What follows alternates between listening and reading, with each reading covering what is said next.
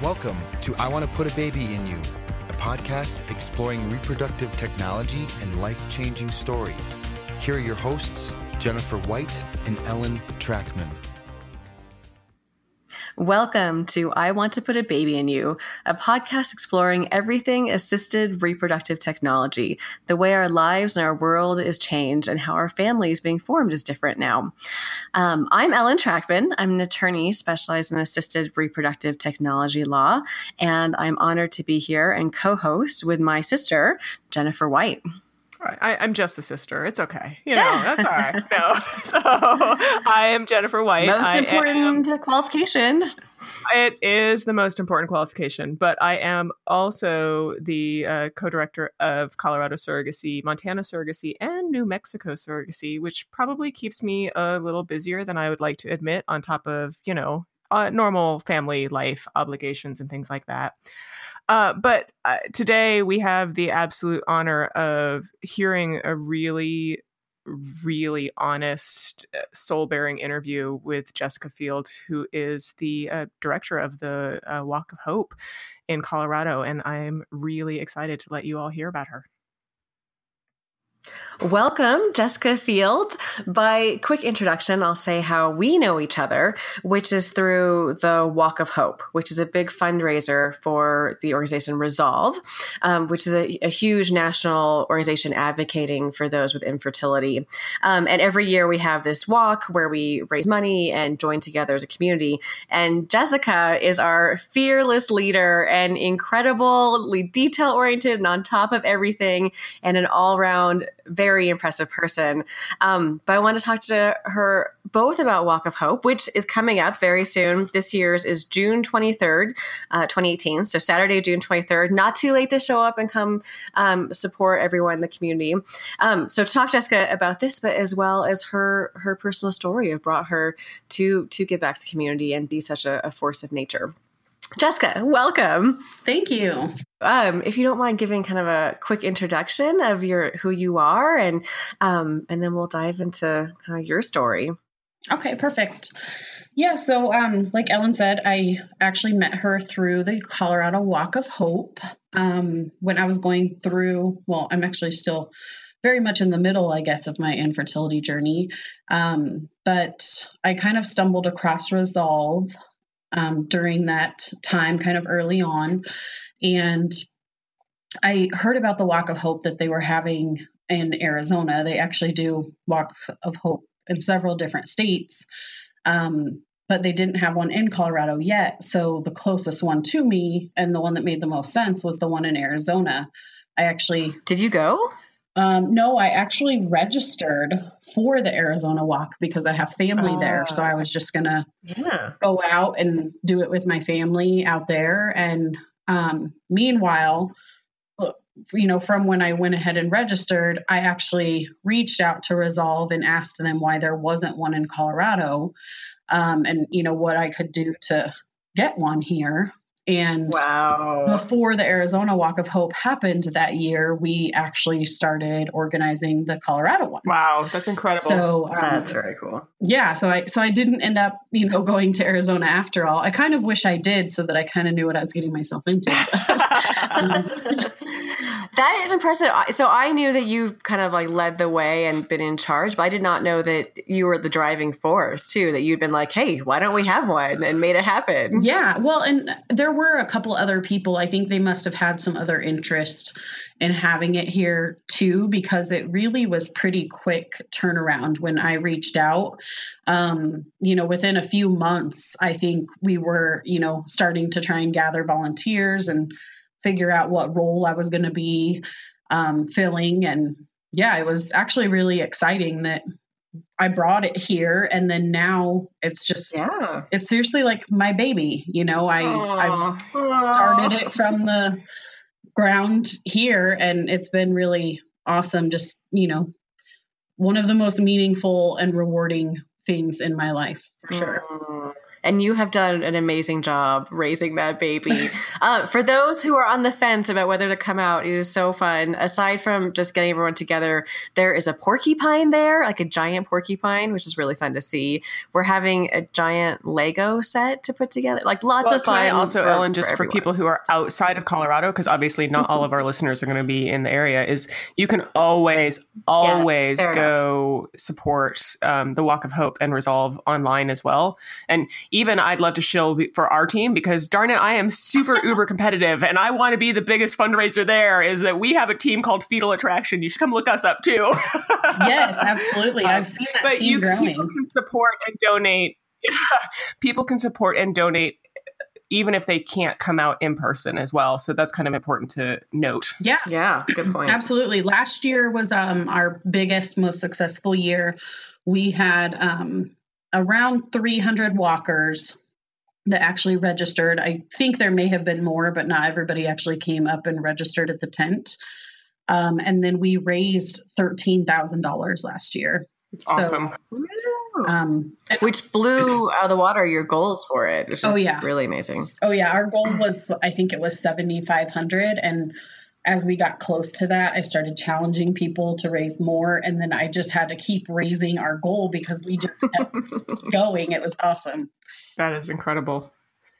All right. So now we have to go to the, to the you part though. We could talk about Resolve and the Walk of Hope all day. So tell us a little bit about you and your background, um, just, just about you personally. Okay. Um, so let's see, I guess, um, my husband and I met in high school. Um, Aww. So he's been a big part of my life for a really long time now. um, so we met, um, it's actually kind of funny because we really didn't like each other at first. um, we both were on like our swim teams in um, high school. And that's kind of, I mean, I had known him for a long time prior to that, but we didn't really start talking until we were both, you know, doing something together. Um, and we really, like, I, I used to give him a lot of slack, and I don't know, it was just, we, it was more of, I think, kind of a flirtatious um, stage, but, yeah. but definitely we weren't um, each other's favorite person at first. So it's kind of funny how it works out. That's cute. I feel like that's the classic love story that you right. like, didn't like each other first. Right. Yeah, it yeah. is pretty funny. um, but then we, you know, um, pretty shortly after high school, um, within a year, we were actually moving into our first place together.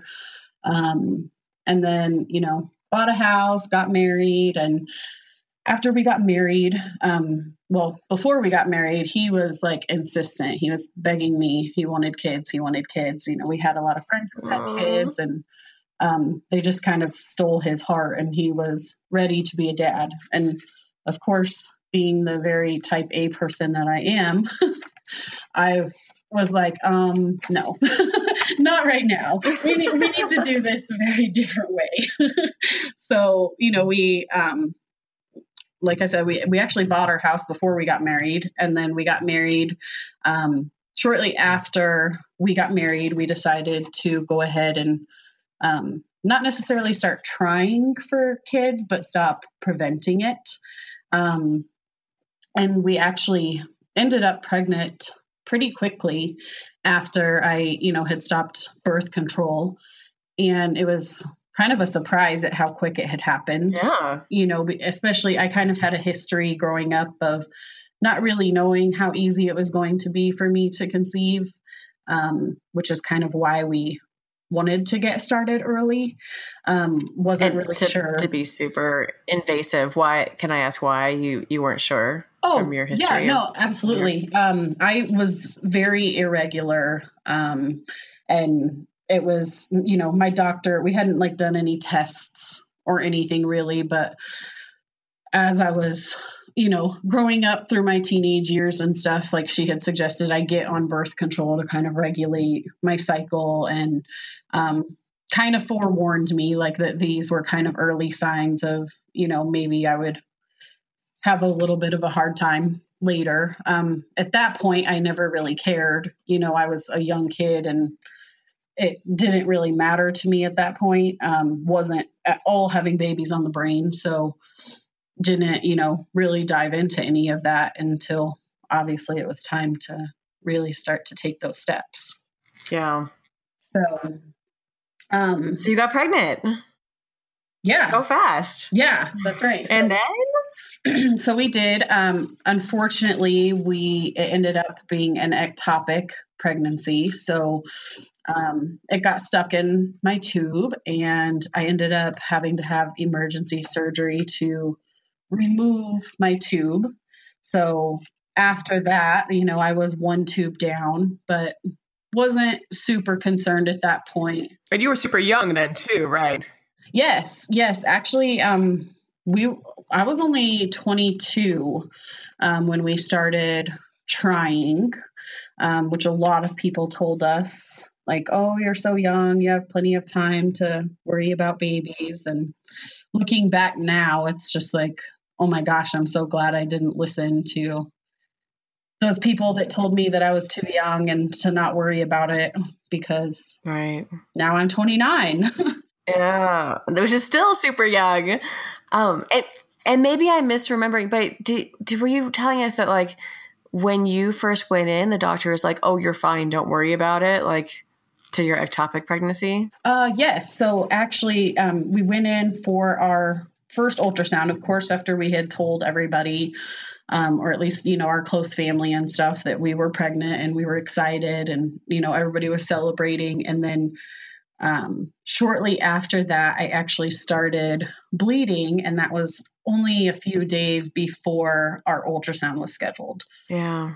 So we went in for the ultrasound and very, you know, awkward, silent interaction with the ultrasound tech, and mm. ended up finding out that um, they weren't seeing a viable pregnancy.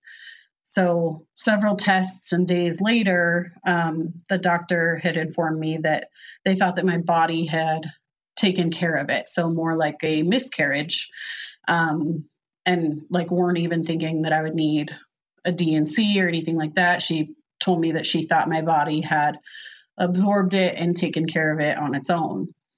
Um, so that in itself was a very emotional, you know, time. But then you add to it that like the, the numbers and the tests were not coming back kind of showing those results. Like my Ugh. hormone levels were still going up, not by a lot, but they were still going up. And so I had some concerns. And the doctor was just saying like, don't worry about it. It's fine that those numbers are going up.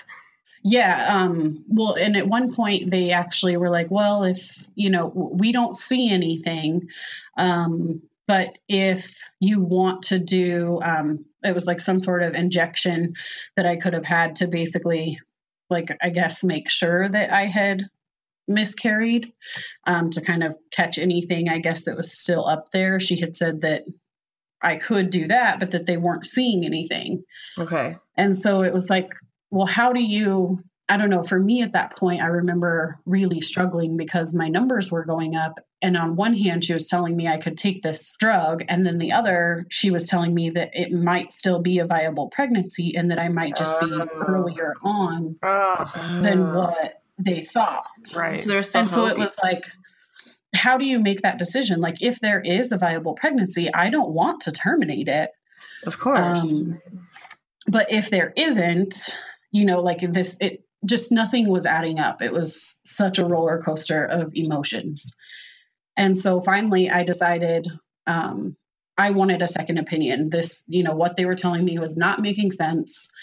Um, I was referred to another O B G Y N just through, you know, some friends who had gone through stuff, and I went, um, scheduled an appointment, which she was a very popular O B G Y N. So it was kind of hard to get in with her. Yeah. But as soon as I called and told my story about what was going on, it was a matter of like hours. Like wow. By the time I got a hold of them, it was almost closing time one night. And then they had me in at eight o'clock in the morning, the next morning. Wow. That speaks highly of that, that medical practice. Oh my gosh. Like seriously, still to this day, I mean, she's now my regular O B G Y N. I adore her. She saved my life. Do, do you want to give a shout out? Is it, if you want, you don't have to say a name if you don't want to. Oh yeah, absolutely. Um, Doctor Amy Johnson. Um, she's actually affiliated up in Longmont, um, Colorado.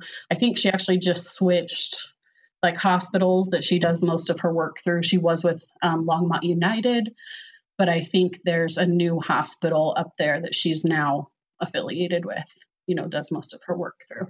So what happened when you went in the next morning? Yeah, I still to this day, like I think about that day, and my husband obviously was like working, you know, had gone back to work and was trying to get back to some normalcy. And I was still going to all these doctor's appointments and, you know, trying to figure out what the heck was going on. And my mom just happened to, like, I called her that morning and said, oh my gosh, they can get me in. She was um, at work, so didn't even get my call. So I showered and stuff, got ready. It takes me like an almost, you know, thirty, forty-five minutes to get up to this office. And right before I walked out the door, I tried calling my mom again. And I still cannot believe that she picked up. I was able to go pick her up from work.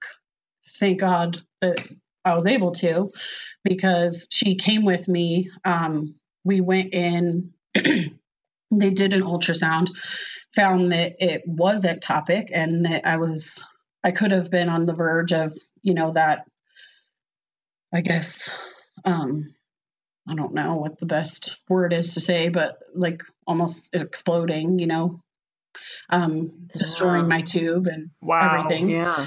Um, and so I met Doctor Johnson for the first time right. when she came into the office and told me that I would be in surgery in a half an hour. Wow. Yeah, I was. And of course, all I could do was cry, you know, and then um, I like like I was saying, I'm so thankful that my mom ended up being there with me that day, because she tried to help me hold it together. And then she did all of the like walk. She walked outside as soon as we heard the news, called my husband, um, you know, made sure that he knew, and he ended up having to leave work and get there. You know, it was an emergency surgery. I, he barely made it um, before I walked back for surgery uh, or walked back, rolled back for surgery. um, and so it was just a very crazy, you know, probably like two or three weeks, I think most of this took of our lives, you know, um, and so it was very emotional, and uh, we didn't know at that point, you know, of course I had Googled everything and was, you know, overwhelming myself with what this meant, and that I was at a higher risk for having an ectopic again. And, um, all of that, you know, my brain like thinking forward, but also trying to deal with the fact that we had just lost our first pregnancy and what all of that meant, you know, emotionally and um, physically, you know, to recover from that. So it wasn't until, you know, actually a year or so later, actually a year and a half, well, pretty close to two years before we really realized that that was kind of the start of our infertility journey too. Um, we had to wait a few months after surgery, and then we, you know, started trying again. And unfortunately it wasn't working month after month.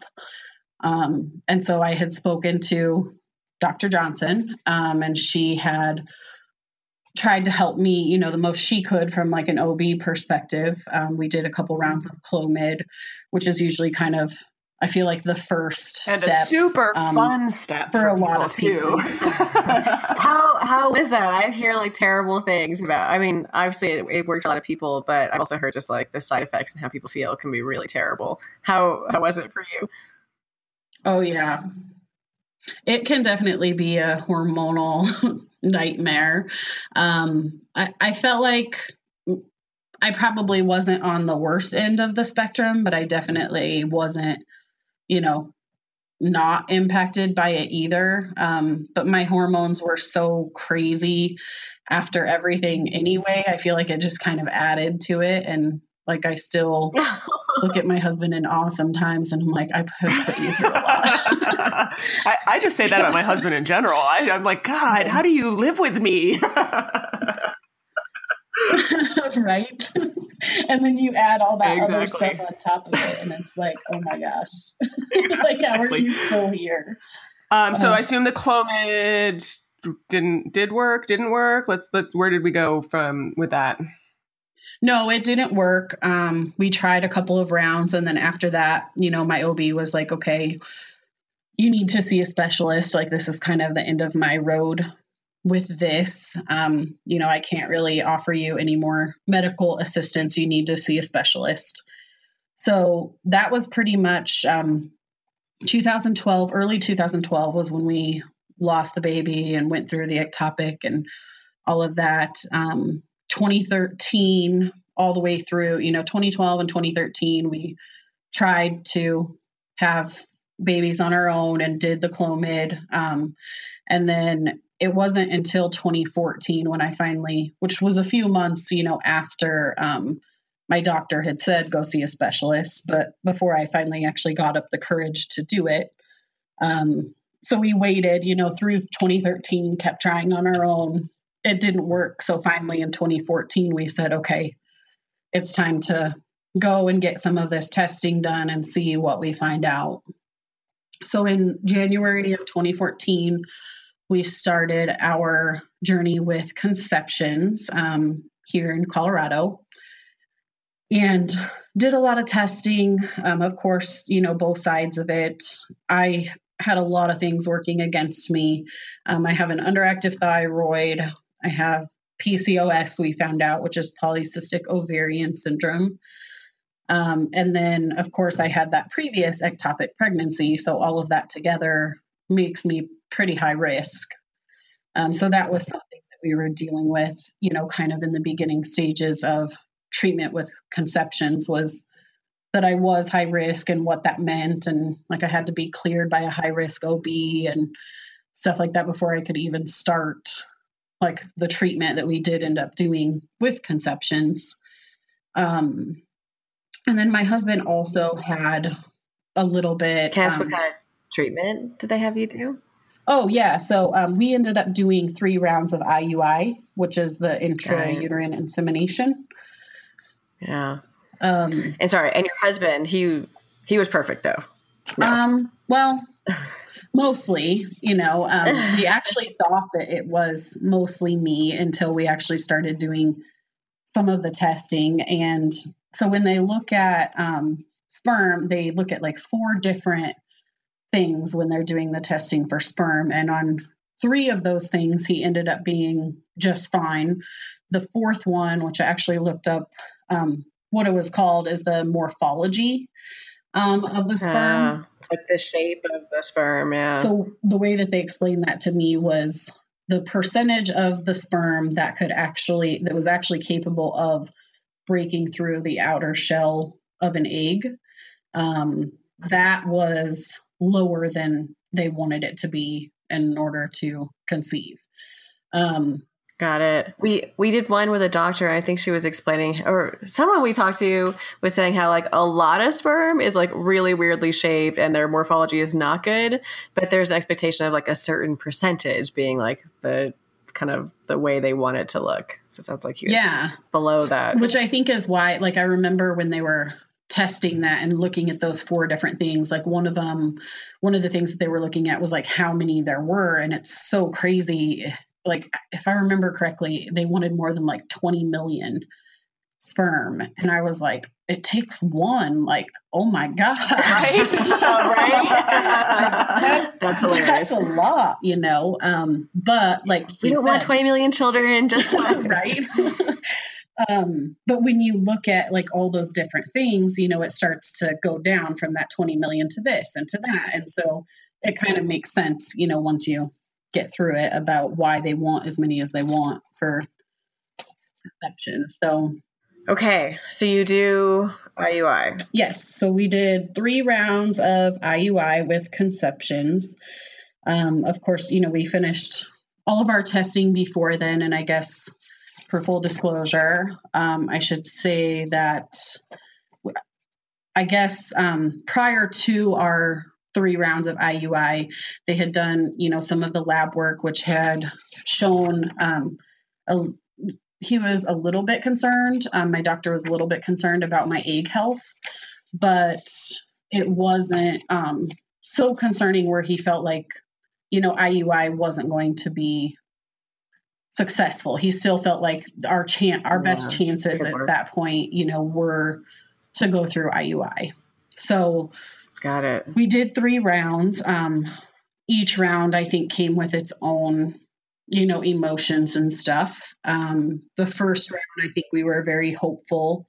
Even when it wasn't successful, we were still like, okay, it, you know, it was the first round. We weren't necessarily expecting it to be successful. Um, like the first time, you know, of course, that's what you're hoping for, but knowing, you know, kind of the road we were going down, we didn't, we, I guess we hadn't lost all hope at that point. We were like, okay, this isn't, you know, what we wanted, but we were feeling okay with moving on to a second round.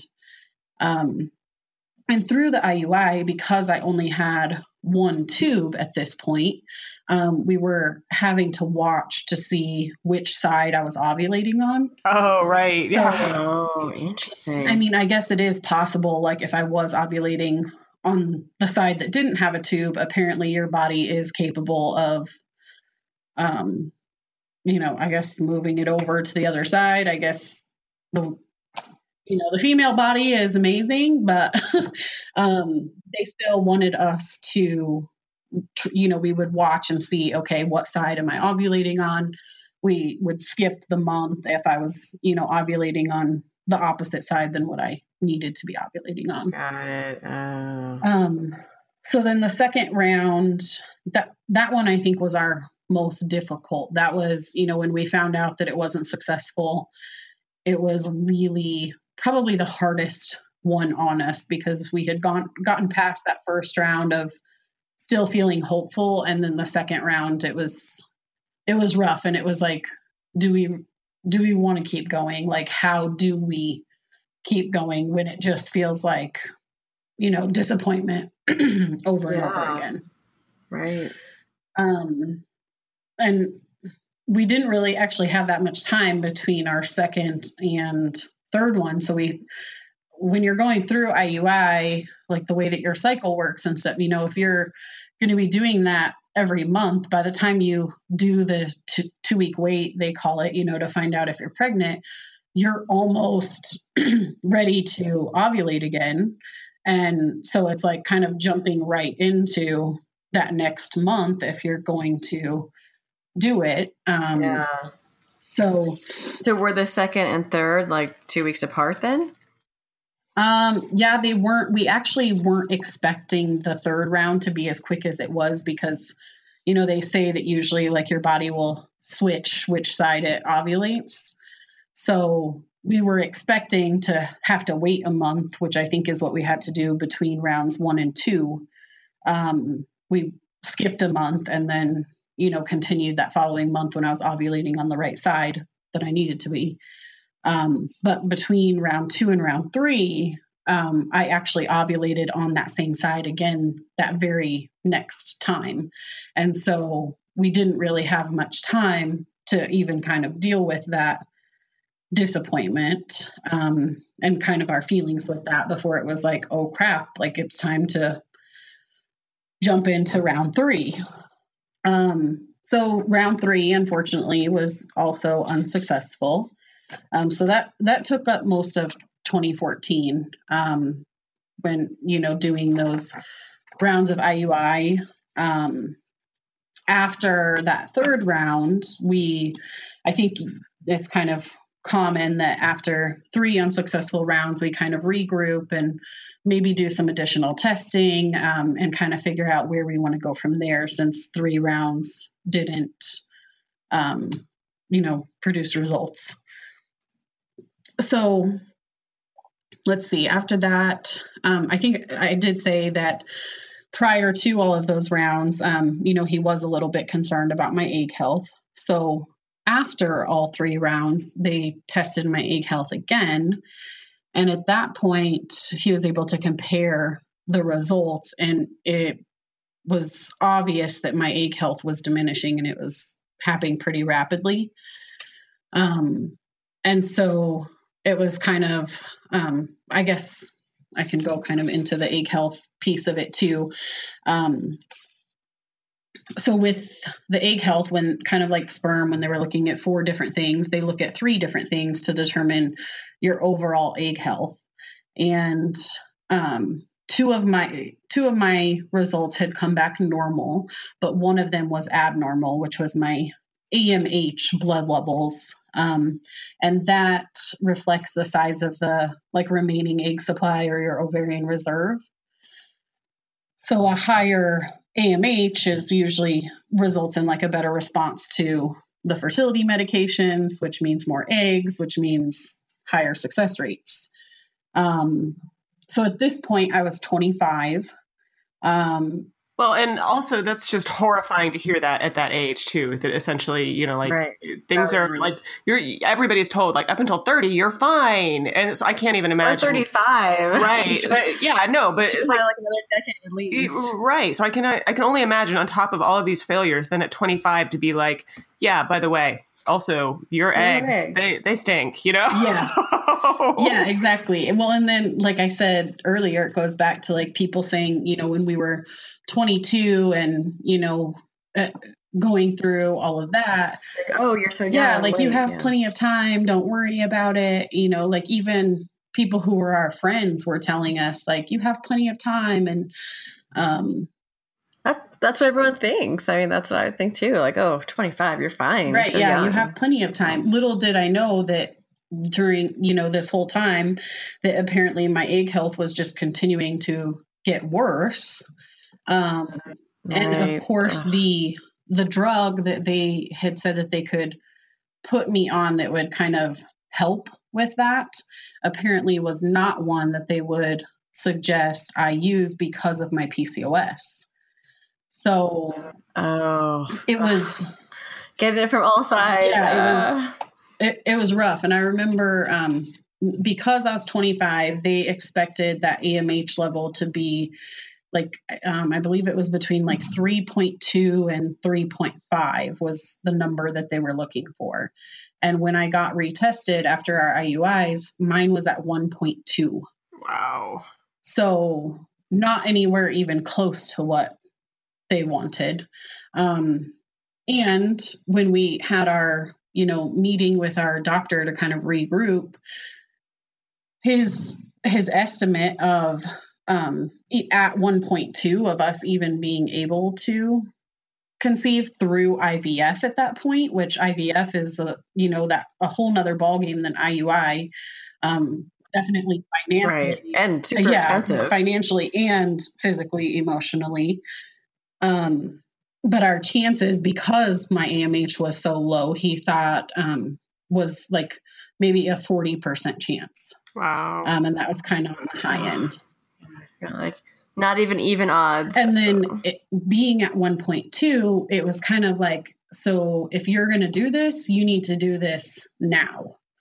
Um, like we don't have a lot of time, um, because as soon as that number drops to one point zero or below, then our chances just drop even more significantly. Um, so it's like, how do you, I guess, you know, decide if that forty percent, possibly forty percent chance is worth going through all of that physically, emotionally, financially, financially unfortunately, yeah.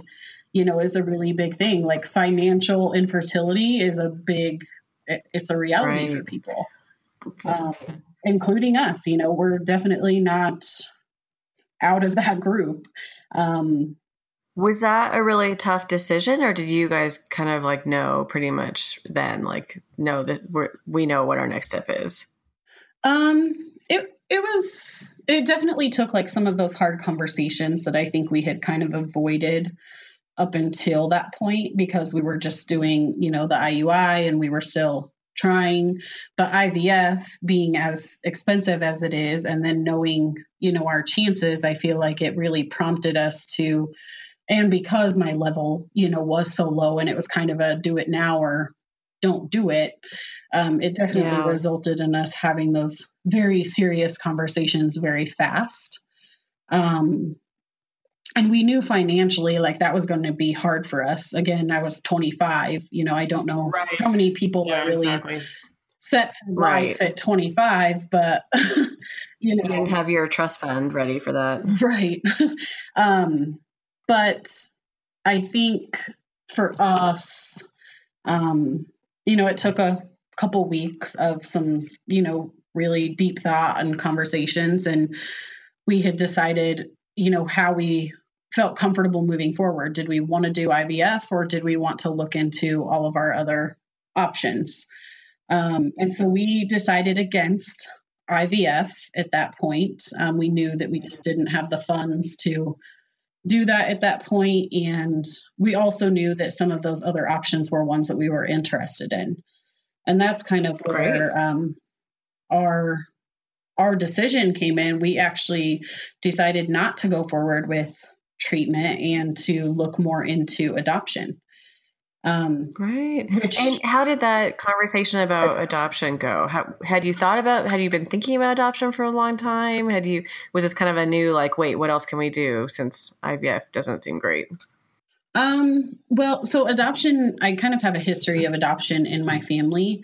So I think it had always been something that was on the table. Um, I, we never really had conversations about doing that yet, because this was all kind of a whirlwind. But I think, um, even if we were able to conceive our own children, I think that at some point I probably would have suggested that we go the adoption route anyway. Um, because like my, my littlest brother. And what's your history? Oh, yeah. Um, so my littlest brother is actually, you know, my parents adopted him.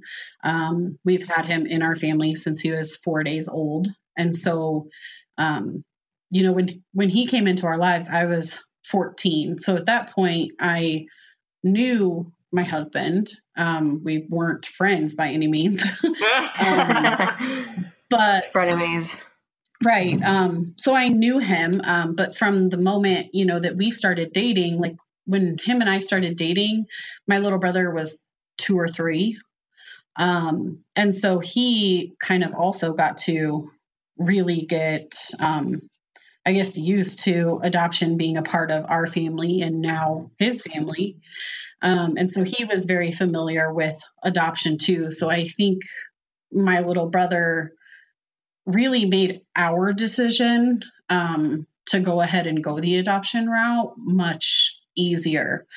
Um, it, it wasn't necessarily like a a backup plan, I feel like, you know, where, okay, you know, I V F didn't work or I U I didn't work. It was something that we were always comfortable with. And mm-hmm. when we actually started talking about it ourselves, it was like, um, Like we know that, you know, I think a lot of people when they think about adoption, one of the biggest concerns is like, can I love that child that isn't biologically mine as if they were biologically mine? Um, and I can tell you, and he could tell you that like there wasn't a doubt in our mind that we could love an adopted child just like, you know, our own. Um, Cause you kind of, kind of loved your brother. Yeah. Just, yeah, just kind of. Right. Yeah. You know, like we had already experienced that. And so that fear that I think is there for a lot of people when they consider adoption, it wasn't a fear for us. It actually really pushed us, you know, hi, him being in our family was such an incredible blessing. And I mean, like I said, we've had him since he was four days old. And so, And with me being fourteen at that time, like my relationship with him is very maternal. I, I'm almost, you know, like a second mom to him. Obviously, right. My mom is his mom, but, you know, like the relationship that I have with him is very maternal. Um, I look after him almost as if he was my own. Um, and so that was, it was such an easy decision to choose adoption. Um, and I don't know, I'm kind of backpedaling a little bit, but um, one of the things that my husband and I consider, you know, there's so many different options that you can choose when you're going through infertility, and everybody, you know, has a different reason that they choose what they choose and what works for them. Um, yeah, which is good that there are options, and that, that adoption is one of them. That's, it's great to have some, some choices. Yeah. And, you know, when we considered, like we considered, obvi- my eggs were the problem. um, and so like we could have very well gotten, you know, gone through an egg donor um, and tried that route.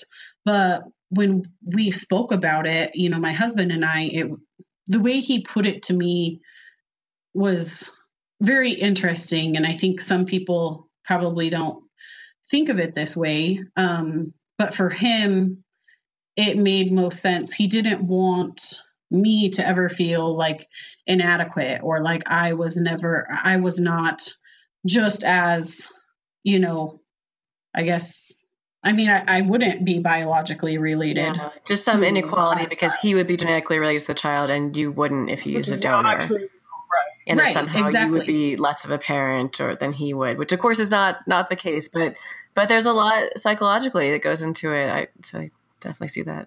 Yeah. And well, and it, I hadn't really thought of it that way until he kind of brought that up. And then I was like, you know, I guess you do have a point. Like I would hope that I would never feel that way, but I know, you know, for some people it makes most sense that they want, you know, one of the, one of them, if they're able to, to be biologically related. Um, and, you know, if, if that means that only one of them can be that, then they would rather have that than, you know, neither. But for us, it just, I don't know, it, it made more sense to, to, if not, if we couldn't both be a part of that, then for neither of us to be a part of it. And it didn't scare us away knowing that, you I feel know, like it's kind of kind of romantic in a way to say that. Yeah, I guess. Uh, in its own weird way, right? Yeah. Right. For sure. Um, so how did you how did you start? How did you choose an adoption agency, how, and how is it going? Um so so we waited um until about middle of twenty fifteen. And we spent a lot of that time, you know, the beginning of twenty fifteen to try and research and decide what our options were as far as adoption went. Um, and part of that, you know, part of our narrowing down agencies is a lot of agencies are very religious based. Um, and unfortunately, our infertility journey, you know, it kind of messed with our faith and our religious beliefs, and we weren't really sure at that point, you know, where we were at.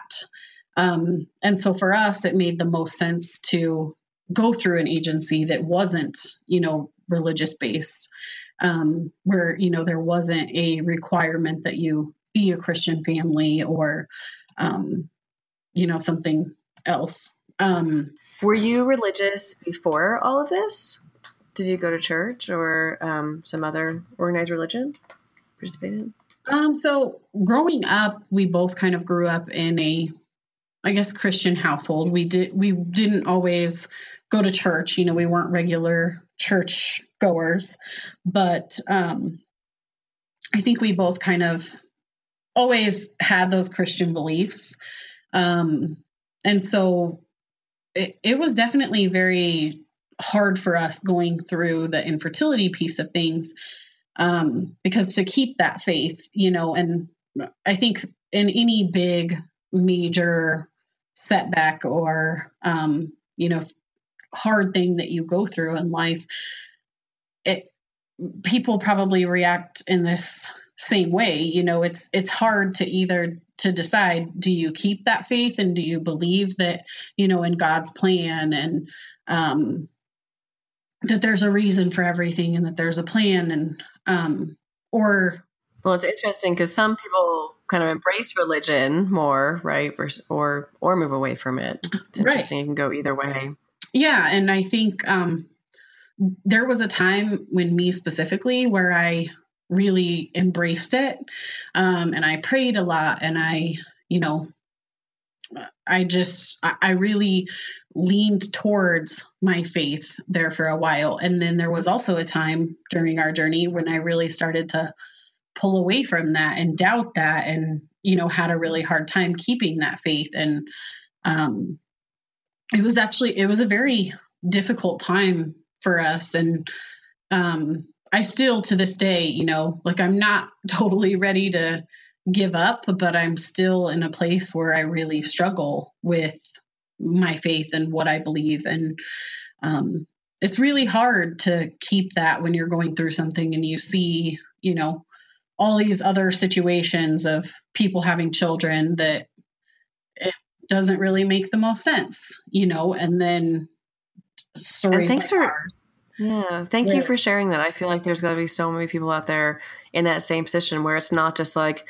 okay, you know, I U I and this problem and this problem and these technical issues. There's just so much more to it of these, um, this emotional turmoil and kind of rethinking your spiritual beliefs that, that play into it. So I appreciate you being so open. Yeah. So the openness is really, ref- it's really refreshing to hear so much openness about yeah, that. Yeah, absolutely. You know, it, it was a really big part of my story and how I felt. And it, like I said, it still is, you know, and I'm not afraid to communicate that. And like you said, I'm sure that there are other people who have dealt with this um, or are dealing with this. And I, I don't think it's a bad thing. You know, it's, it's okay. Like this, I feel like is normal for people to kind of struggle through this. And, you know, it, if it ultimately ends up pulling them away, then that's what happens. Or if it really makes them embrace it, then that's what happens. Like every person is different.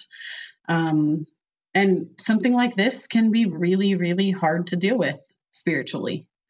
So, yeah, I mean, it, it's definitely very real for me. But, you know. So you found an agency, though, that was not faith-based then. And so that was.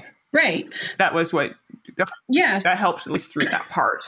Yeah. So it definitely, um, you know, that definitely kind of shrinks your choices. I feel like there are, you know, several different options. And, you know, everywhere for adoption agencies. But when you take out those religious based ones, you definitely have a smaller, you know, group of choices that you can choose. But we felt like at that point in our lives that that was the best way for us to go. How did you choose the one you went with? So we actually went to um, an information night at Adoption Options. They're the agency that we you know, are working with. Um, they're here in Colorado.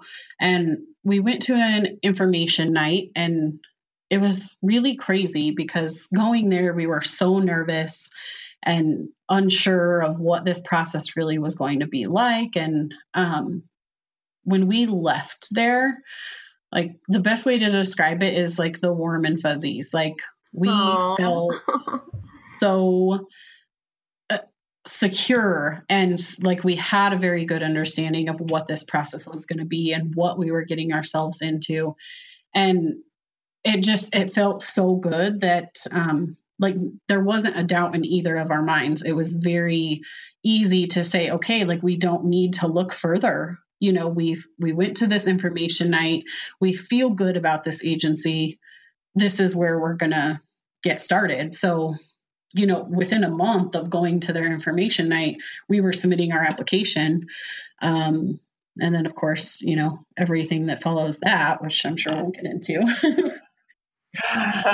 So what does that involve, actually? I'm super curious about it. You're making a profile, you're trying to be matched. How did that go?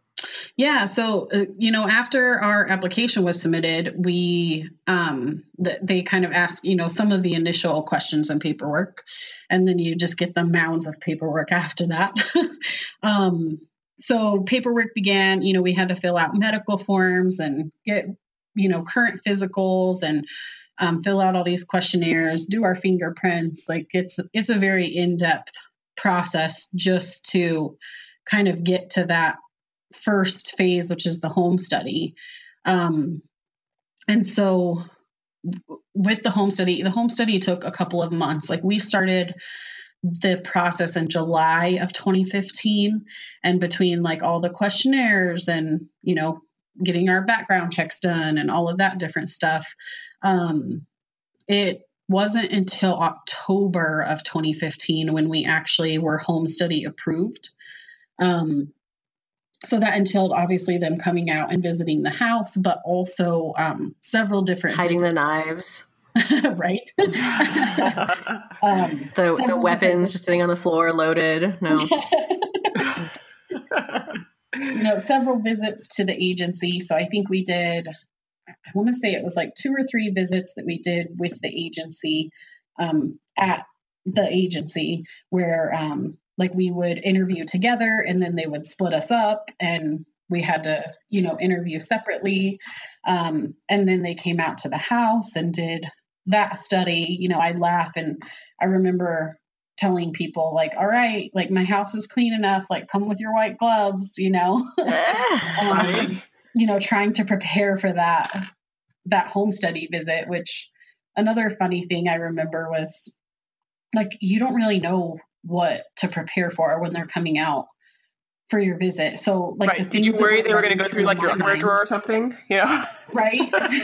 You know, one of the weirdest things that I thought they did when they came for the, was they opened our fridge and like looked in our fridge. And I was like, okay, like it's a good thing I cleaned the fridge, but wow. You know, I mean, I guess if it was just all like booze and drugs or something, I don't know. That'd yeah. Bad sound. Yeah, I guess, you know, um, but yeah, just, you know, things like that. And well, and I remember worrying and I actually asked our caseworker, like, so we don't have kids yet. So like my house is not baby proofed. Like, do I need to have like outlet covers and like, you know, all this stuff. And she, I remember her laughing and being like, no, we do not expect you to have all of that stuff when you don't have kids yet, you know?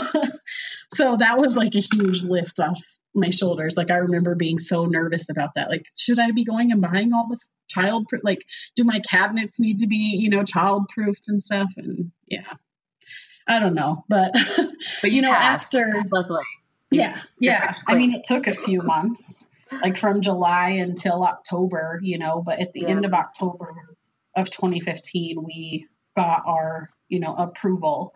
Um, so we were home study approved and, um, then we just, you know, we had to do like a training and education program through the agency too. So different classes that we've taken to kind of prepare us to be parents. It's funny because I, I think a lot of parents would actually really benefit from those classes. I'm sure. I was going to say, this sounds like, I, like most people just need this. Like this should be before you, like before your chastity belt is released, you should go through these classes. Is this the right? Yeah. Uh, I mean, they definitely were helpful. I'll tell you, like one of the most beneficial ones and, you know, part of the paperwork we had to do was we have to fill out, um, kind of like a, a checklist that talks about um, like what we want in a birth family that we're trying to get matched with. So, you know, what um, like the contact with the birth family, if we, if they want like an open adoption um, and what we're okay with there, if we're okay with open, if we want semi-open, you know, if we just want like letters and pictures. Um, yeah, so what, what did you say? What did you want? Um, so our agency actually is very, um, they, they really encourage, you know, the open aspect of it. Um, and so I think, again, that's probably another fear for people as you're going into the adoption process is, you know, what does that open adoption really mean? And, you know, semi-open and, um, so us, we, uh, I feel like our decision will really be made when we know more about what the situation is. Um, but we're definitely open to an open adoption. Um, it just, I think like it's definitely, it's not something that we said no to, we'll put it that way, but, um, it's something that we would consider if that is what the birth family wanted. Do you rank it? Like, is, is open not your highest priority, like your highest desire? Is it like you want semi-open or some other form? Um, I don't think we ranked it. I think it was just like, are you open, you know, if, if the birth par- or birth family mm. does want it's an like open check, relationship, check, check. yeah, are you okay with that? And so Got I it. remember um, filling that out, like on a lot of our checklist, it was like, contact me, because for me, I feel like, I don't know, and it's kind of weird to explain, but I can't make a decision on yes, I'm like absolutely okay with an open adoption unless I know a little bit more about the situation, because sure. I might not want an open adoption if, you know, it's, it's not a situation They're that's going really to be terrible people or yeah, beneficial right. for my child, you know, right. um, I definitely don't want my child to have to go through things that they shouldn't because I said yes, that I was okay, you know, when maybe that wasn't the best situation for them. Sure. So where are things now? So you're, you haven't adopted yet? No. So we, we are a little over two and a half years that we've been home study approved and waiting. When we joined the, um, pool, or, you know, once we get home study approved, you get like added to the pool of waiting families. At that point, um, in October of twenty fifteen, we were number forty-six in the pool. So we were pretty high up there.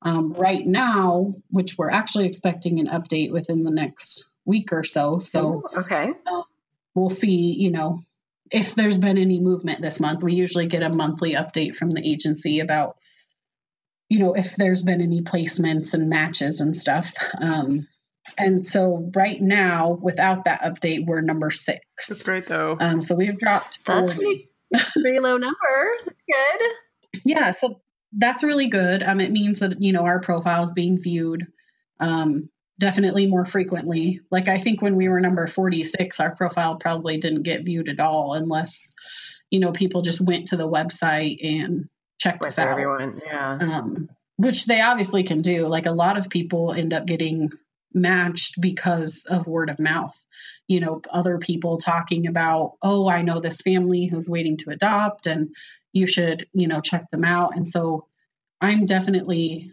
very open about our journey on social media. And I, well, if there's any birth family out there listening, Jessica is going to be an amazing, amazing mother. And she would be my number one choice right now. So, so choose her, choose Jessica.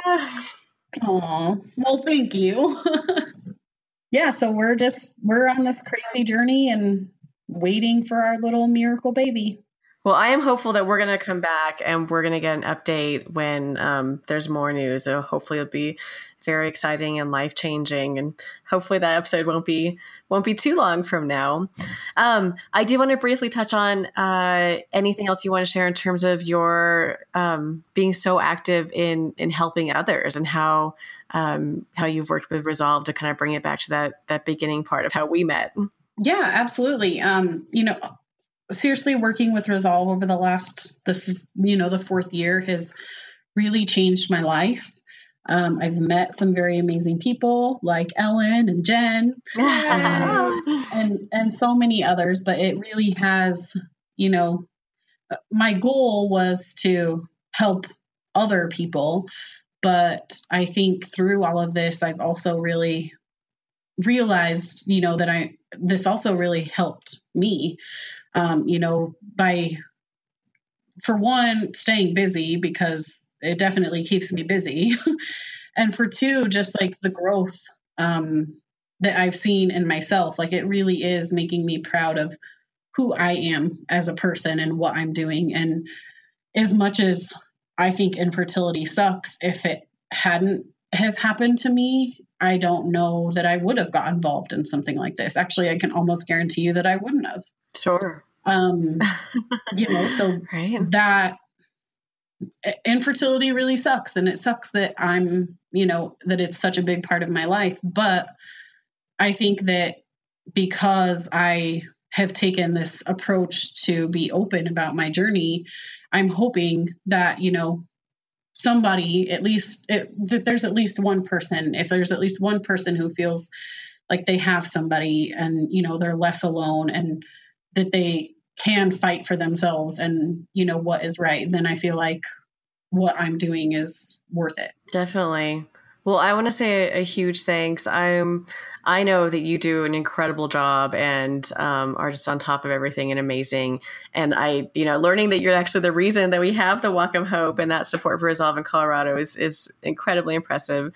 And I thank you for sharing your story. And we are one hundred percent, I know everyone will be, is rooting for you and your, your family as it grows. Oh, well, thank you guys. I really appreciate it.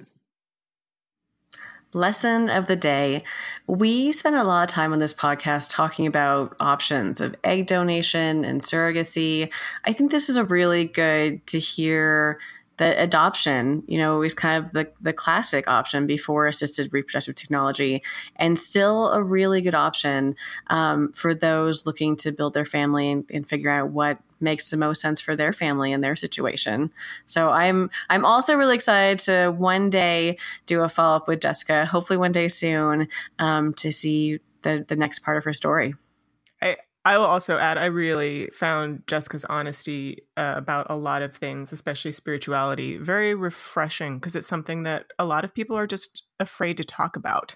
So I, I really loved that. Um, and, and speaking of honesty, you know, I we would always love it if you would honestly go to iTunes and give us a review and let us know what you think about us. You know, we we would we would love an honest five-star review. I mean, if if we're, you know, that would be great. But I mean, any feedback is wonderful. We also love to hear from people. Give our call to our uh, phone number, our hotline at three oh three, nine nine seven, one nine oh three. Or send us an email. We love to hear from people. Um, so anything you have to say, we we we want to hear that feedback. A huge, huge thank you to Chris at Work at Birch Studios, who makes us sound awesome. And um, that's uh, it. I hope we get to hear from everybody by next. Oh, and to. to Lexi Seal, who last time we got onto Stitcher and now we're on iHeartRadio. Yes. So she is doing an awesome job on the so, back end. Thank you, so Lexi. Yay. Hi to everybody on Stitcher and iHeartRadio who's listening to us. So we'll talk to everybody soon.